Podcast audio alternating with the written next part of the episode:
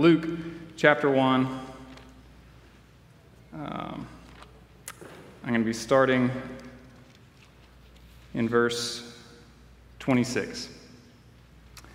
This is what it says. It says, In the sixth month, the angel Gabriel was sent from God to a city of Galilee named Nazareth, to a virgin betrothed to a man whose name was Joseph, of the house of David. And the virgin's name was Mary. And he came and said, Greetings, O favored one, the Lord is with you. And she was greatly troubled at the saying, and tried to discern what sort of greeting this might be. And the angel said to her, Do not be afraid, Mary, for you have found favor with God. And behold, you will conceive in your womb and bear a son, and you shall call his name Jesus. And he will be great and will be called the Son of the Most High, and the Lord God will give to him the throne of his father David, and he will reign over the house of Jacob forever, and of his kingdom there will be no end. And Mary said to the angel, How will this be, since I am a virgin? And the angel answered her, The Holy Spirit will come upon you, the power of the Most High will overshadow you, therefore the child to be born will be called Holy, the Son of God. And behold, your relative Elizabeth, in her old age, has also conceived a son. And this is the sixth month with her who was called barren. For nothing will be impossible with God. And Mary said, Behold, I am the servant of the Lord. Let it be to me according to your word. And the angel departed from her. In those days, Mary arose and went with haste into the hill country to a town in Judah. And she entered the house of Zechariah and greeted Elizabeth. That's God's word. On August 31st, 2005, there was a photographer, his name was Jim Watson, on board Air Force One, and he snapped a photo of then President George W. Bush. I'm curious to, to know if, uh, if any of you guys recognize just from those cues what this photograph was. It was widely disseminated. Lots and lots of people saw it. And it was kind of a turning point in the, um, in the presidency of Bush. In the image, Bush is seated in his presidential plane, presumably high above the ground.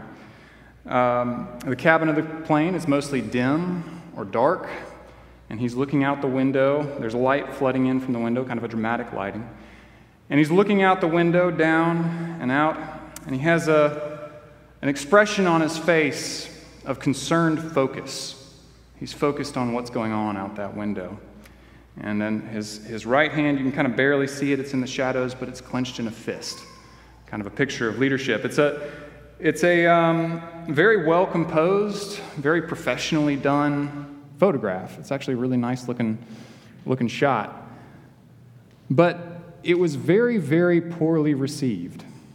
It's considered to be a turning point in the presidency of George W. Bush. After that, um, his approval ratings kind of plummeted, um, and they never really recovered. And there were other things going on at the time that I'm sure contributed to that.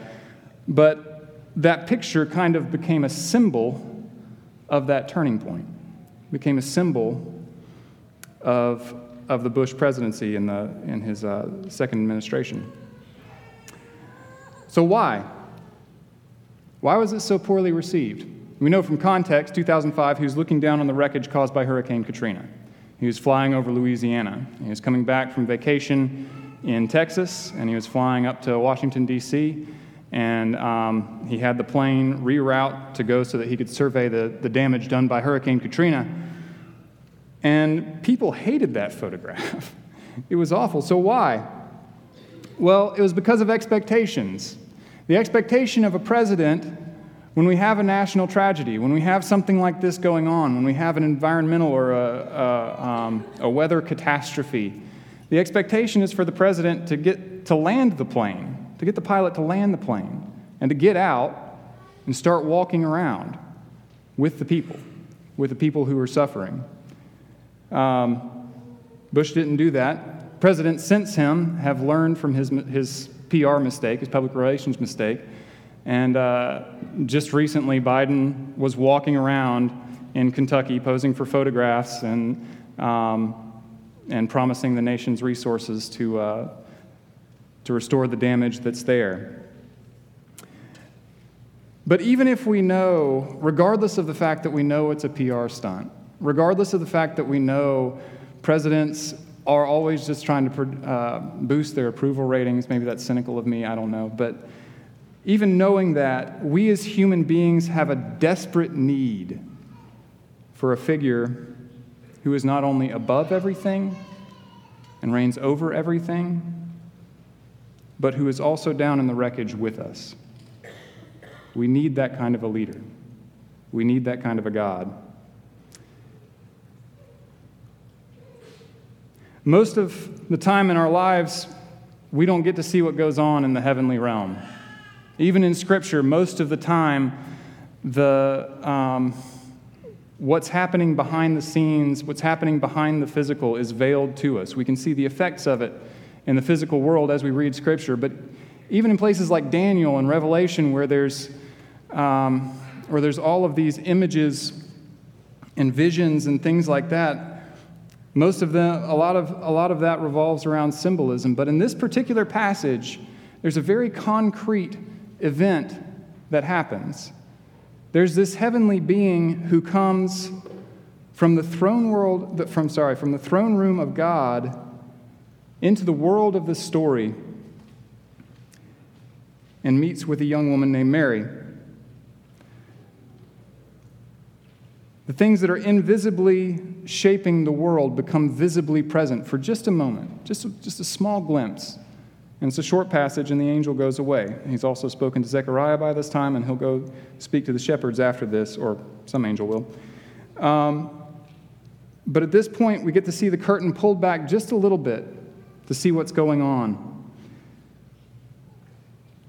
And Gabriel, it's it says earlier in this passage, his job was to, stand, was to stand in the very presence of God himself. That was his job description. And he comes to stand in the presence of this young woman who's kind of nondescript, unmarried, betrothed woman, Mary.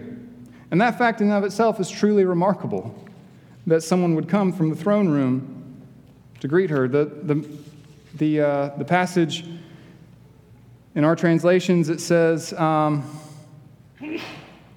Greetings, O favored one, the Lord, the Lord is with you. That, that word greetings is just full of joy. It's like it is great to see you, all rolled into one, one word. The, the Greek kind of mashes it all together.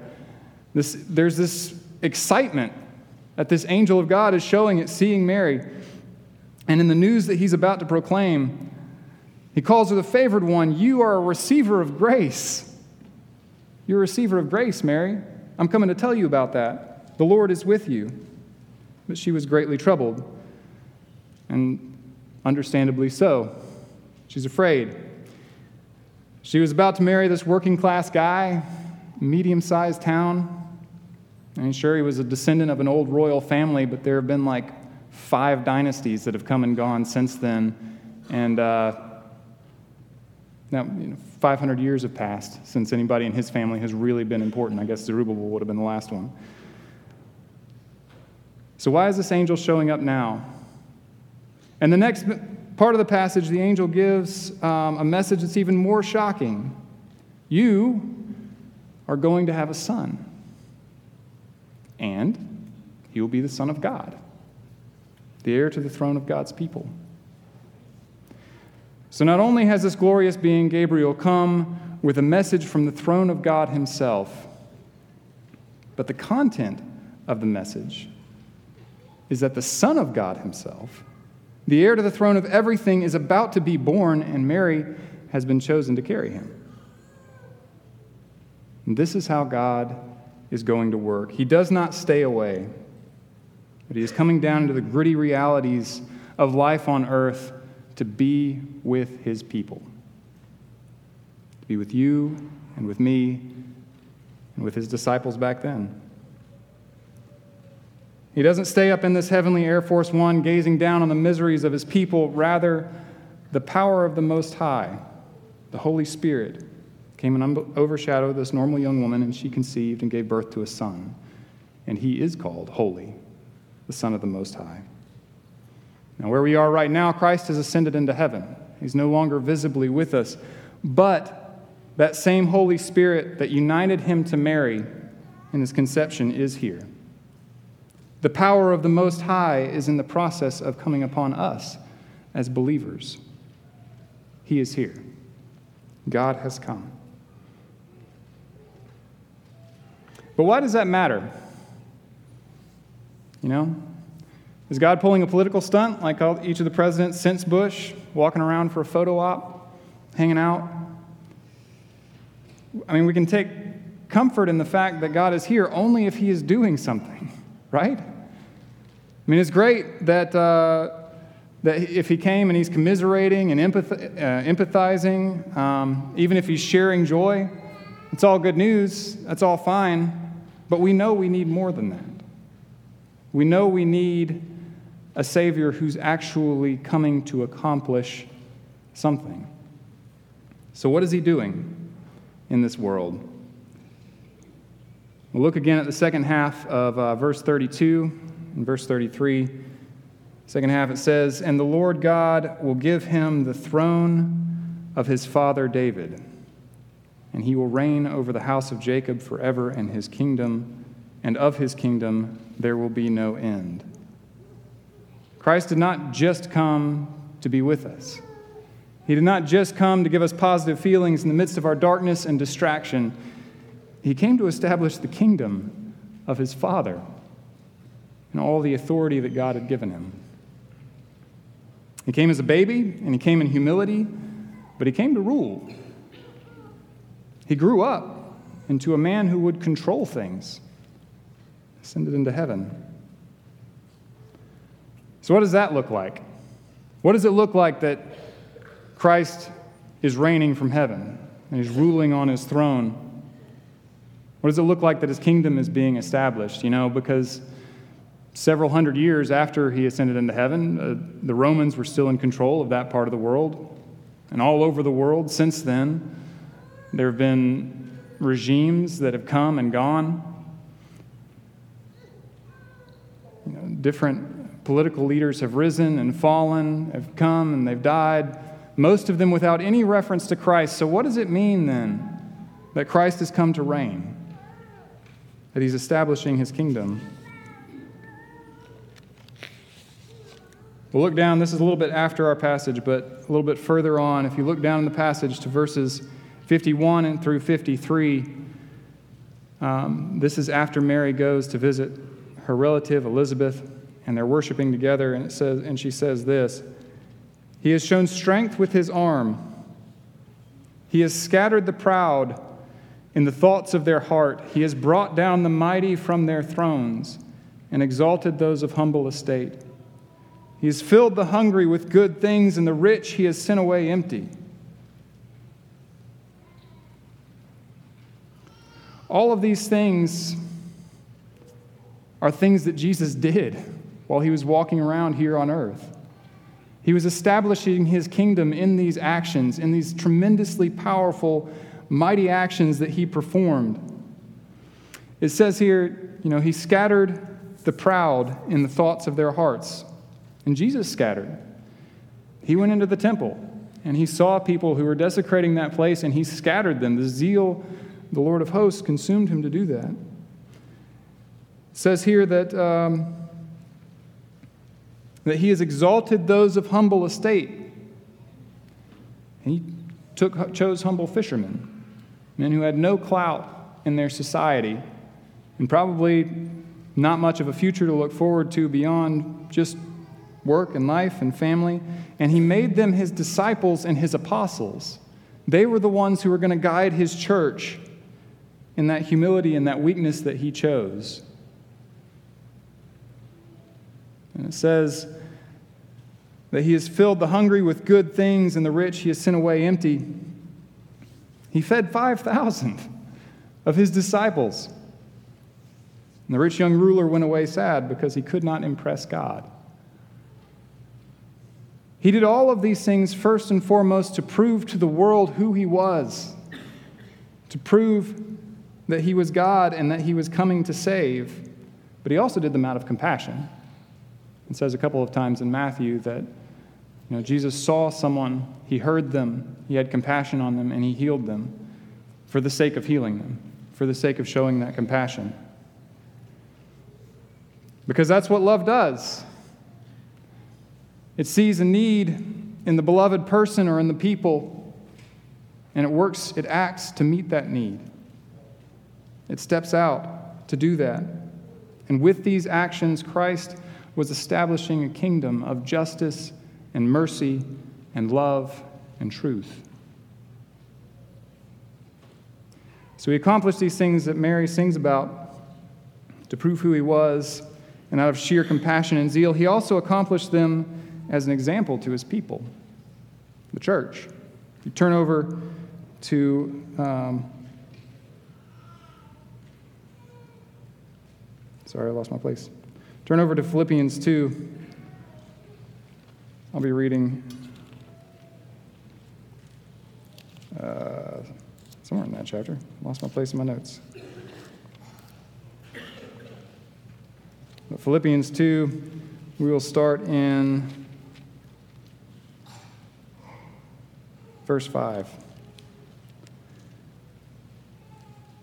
It says this It says, Have this mind among yourselves, which was yours in Christ Jesus, who, though he was in the form of God, did not count equality with God a thing to be grasped or to be held on to, but emptied himself, taking the form of a, of a servant. being born in the likeness of men and being found in human form, he humbled himself by becoming obedient to the point of death, even death on a cross. Therefore, God has highly exalted him and bestowed on him the name that is above every name, so that at the name of Jesus every knee should bow in heaven, on earth, and under the earth, and every tongue confess that Jesus Christ is Lord, to the glory of God the Father. Back to just to focus in on verse 5 have this mind in yourselves, which was also in Christ Jesus. Also says elsewhere, Seek ye first the kingdom of God. Christ calls on his, apost- on his disciples, on his followers, to imitate him in all of these things. He calls on us to lay down our lives as he laid down his life. And now God is driving his mission in the world through his church. He is establishing his reign, and as he does this, he lets us share in both his humility and his power to do that. Turn over to 1 Corinthians 126, one more passage. Uh, actually, there are going to be a couple more passages, but I'll have you flip around a lot. 1 Corinthians 126.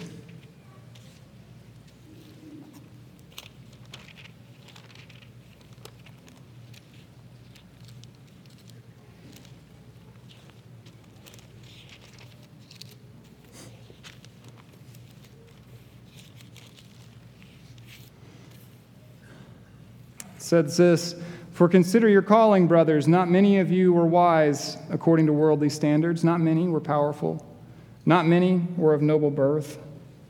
But God chose what is foolish in the world to shame the wise. God chose what is weak in the world to shame the strong. God chose what is low and despised in the world, even things that are not, to bring to nothing things that are so that no human being might boast in the presence of God. And because of him, you are in Christ Jesus, who became to us wisdom from God, righteousness and sanctification and redemption, so that, as it is written, let him who boasts boast in the Lord. God is growing and establishing his kingdom in the same way that he sent his Son. It is not through worldly wisdom or power or strength that he's growing his church. It's not through these things that he's growing his rule on this earth.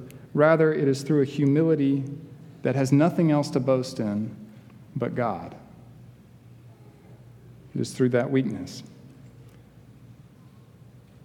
Now, it's important to remember as we approach Christmas that Jesus' glory will not always be hidden.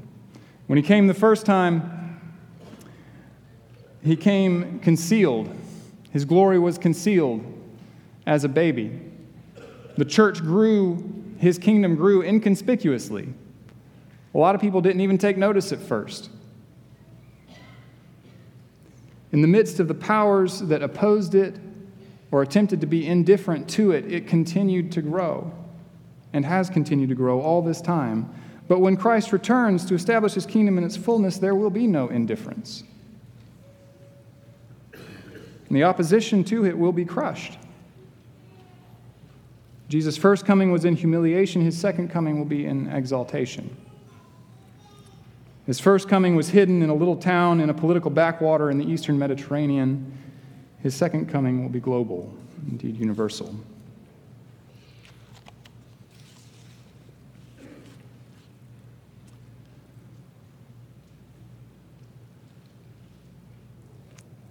So we know that Christ is with us. We know that he is building his kingdom on this earth. Well, what are we supposed to do with that? Where do we go with that? Well, I think we can take a cue from Mary's response. She's commended for her response a little bit later in the, in the chapter here. The first thing, her first response, and I think this is significant, was that she was troubled. She was deeply troubled by this news of this son coming to reign in the kingdom and herself, and I can't blame her. It's kind of weird. She was afraid. Gabriel had to tell her and encourage her not to be afraid, and she tried to figure out what was going on. The courtroom of heaven had opened, and an emissary had come proclaiming God's favor. She did not take it lightly. She may have been afraid of Gabriel himself, but this text specifically says that she was troubled at the saying.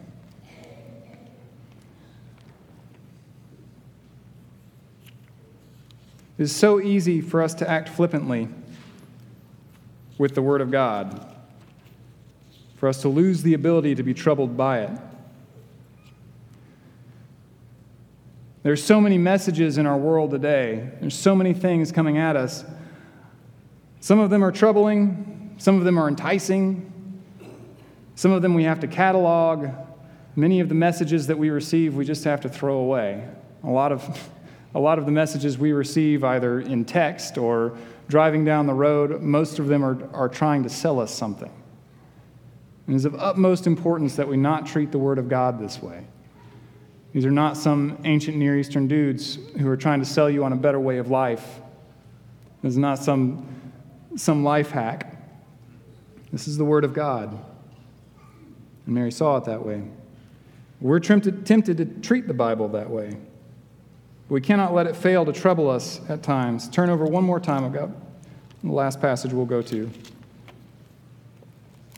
This will be uh, Hebrews 2 1 through 4.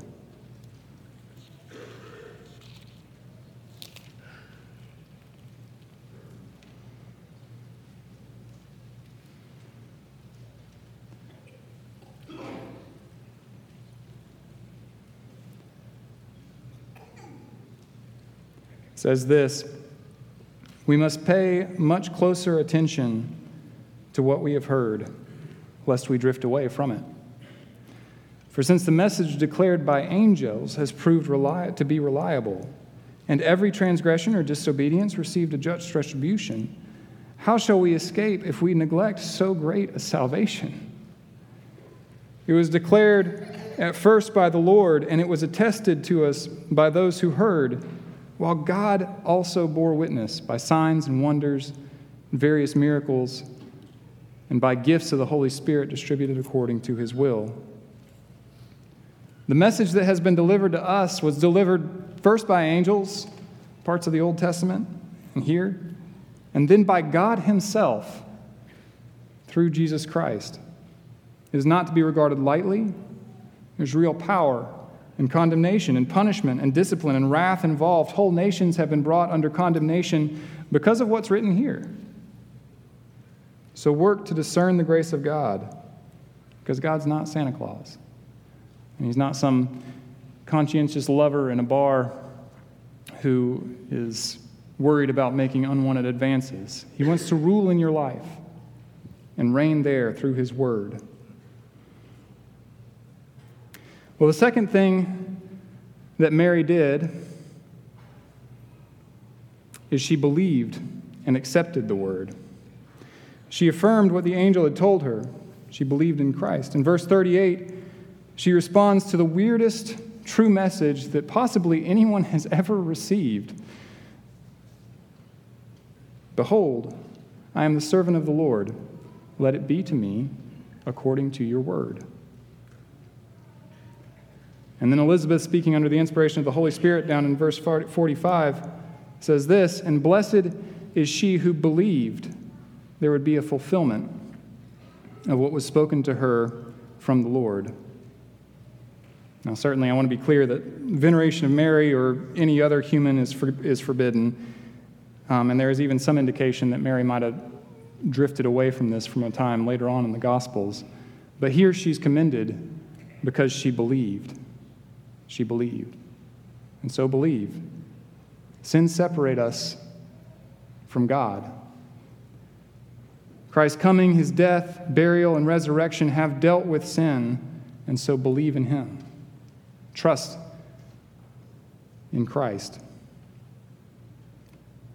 It's not enough to have just an emotional response to what God is telling us. It is not enough to be just troubled or joyous.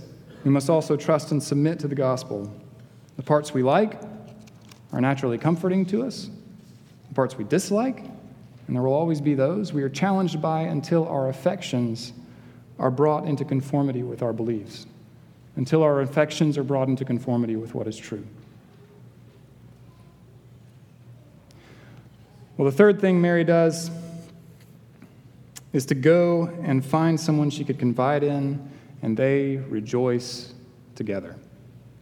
It says in verse 39 and 40, I'll read it again. In those days, Mary arose, went to the hill country in haste to a town in Judah, and she entered the house of Zechariah and greeted Elizabeth. She knows from the angel that there is someone else who is experiencing the same miracle that she experienced. And so she takes off. She goes and she finds that person, and they worship together. It's a tremendously beautiful passage that follows this, with uh, first what Elizabeth says, and then the, the Magnificat. My soul magnifies the Lord, my spirit rejoices in God my Savior. So rejoice, church. This is the gospel. Christ has come. Christ is building his kingdom. Christ will come again. Follow your Savior. Don't trust in the wise and the powerful, they will disappoint you. Rather, exalt the humble, provide food for the hungry, work to heal the sick, and to show mercy. This is what we celebrate, and this is what we live out as the kingdom of God is spreading throughout the world. Let's pray. Lord God, thank you for coming. Thank you for bringing your light and your gospel and your grace into the world. Lord, I pray that you would convict our hearts. I pray that you would continue your ministry of healing.